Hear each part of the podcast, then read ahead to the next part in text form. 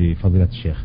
أهلا وسهلا. آه هذه الرسائل أولها رسالة من المخلصون عبد الله محمد أحمد الرياض منظور أحمد قريشي أحمد حسين. يقول آه الأخوة الموضوع يوجد بطاقات مكتوب عليه أسماء الله جل جلاله مثل هذه الصورة الذي بجانب هذه الرسالة.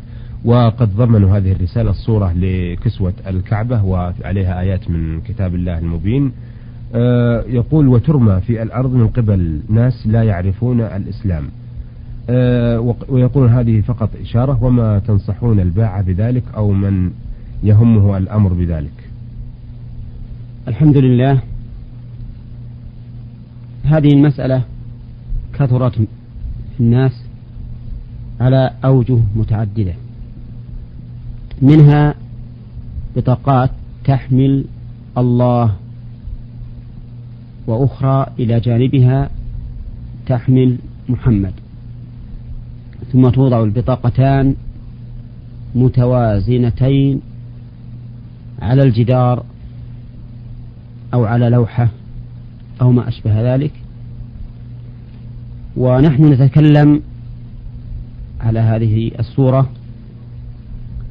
أولا ما فائدة تعليق كلمة الله فقط؟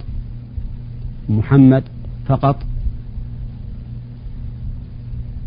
إذا كان الإنسان يظن أنه يستفيد من ذلك بركة فإن البركة لا تحصل بمثل هذا العمل.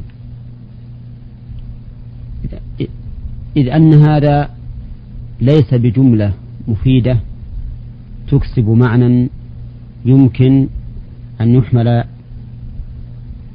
على أنه للتبرك. ثم إن التبرك بمثل هذا لا يسوق لأن التبرك بالله وأسمائه لا يمكن أن يستعمل إلا على الوجه الذي ورد لأنه عبادة والعبادة مبناها على التوقيف. ثم إن هذا الوضع الذي أشرنا إليه سابقا أن توضع كلمة الله وبجانبها موازية لها كلمة محمد.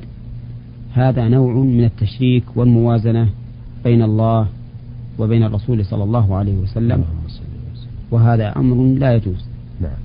وقد قال رجل للنبي صلى الله عليه وسلم ما شاء الله وشئت.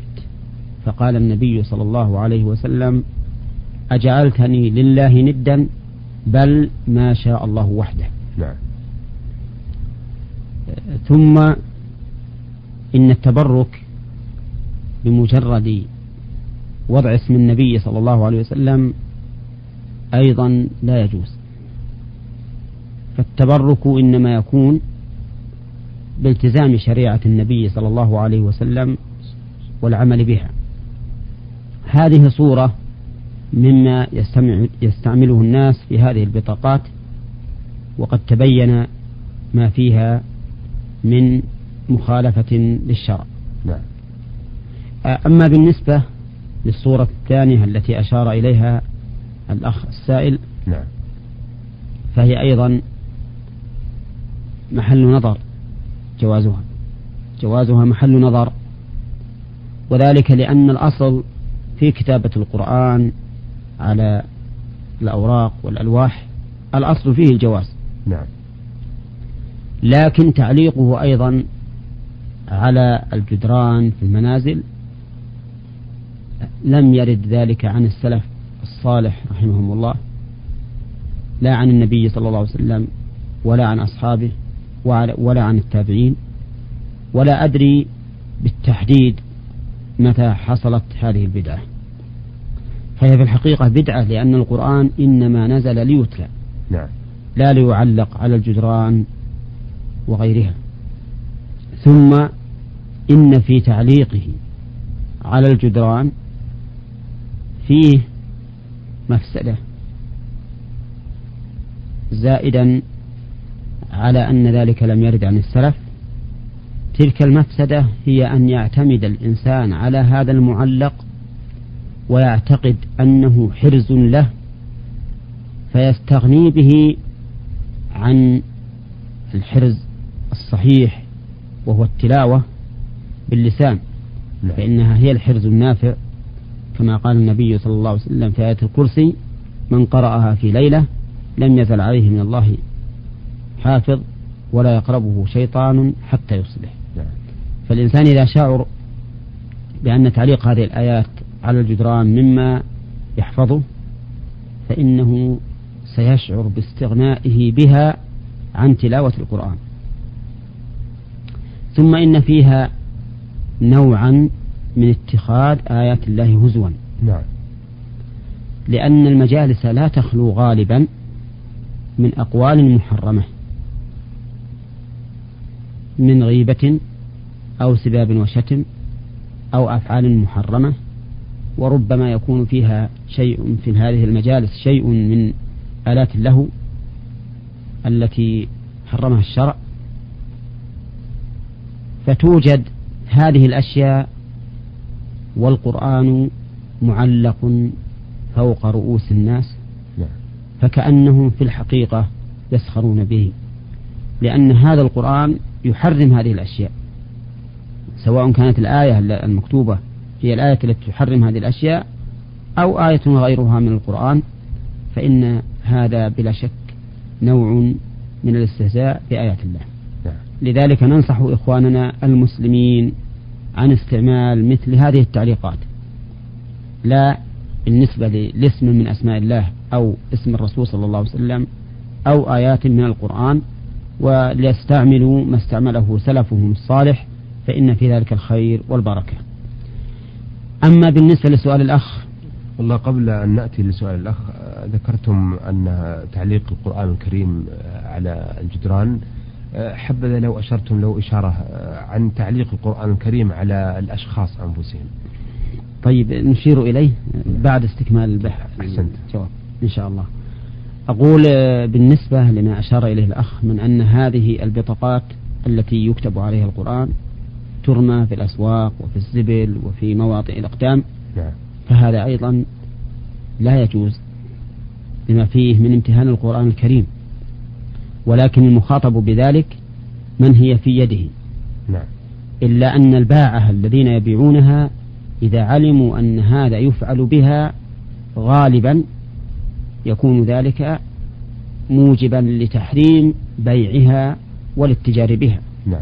لأن القاعدة الشرعية أنه إذا كان العقد وسيلة لازمة أو غالبة إلى شيء محرم فإن ذلك العقد يكون حراما. نعم. لأنه من باب التعاون على الإثم والعدوان. آه، وأظن أن الإجابة على السؤال انتهت. نعم انتهت. بالنسبة لتعليق القرآن على المرضى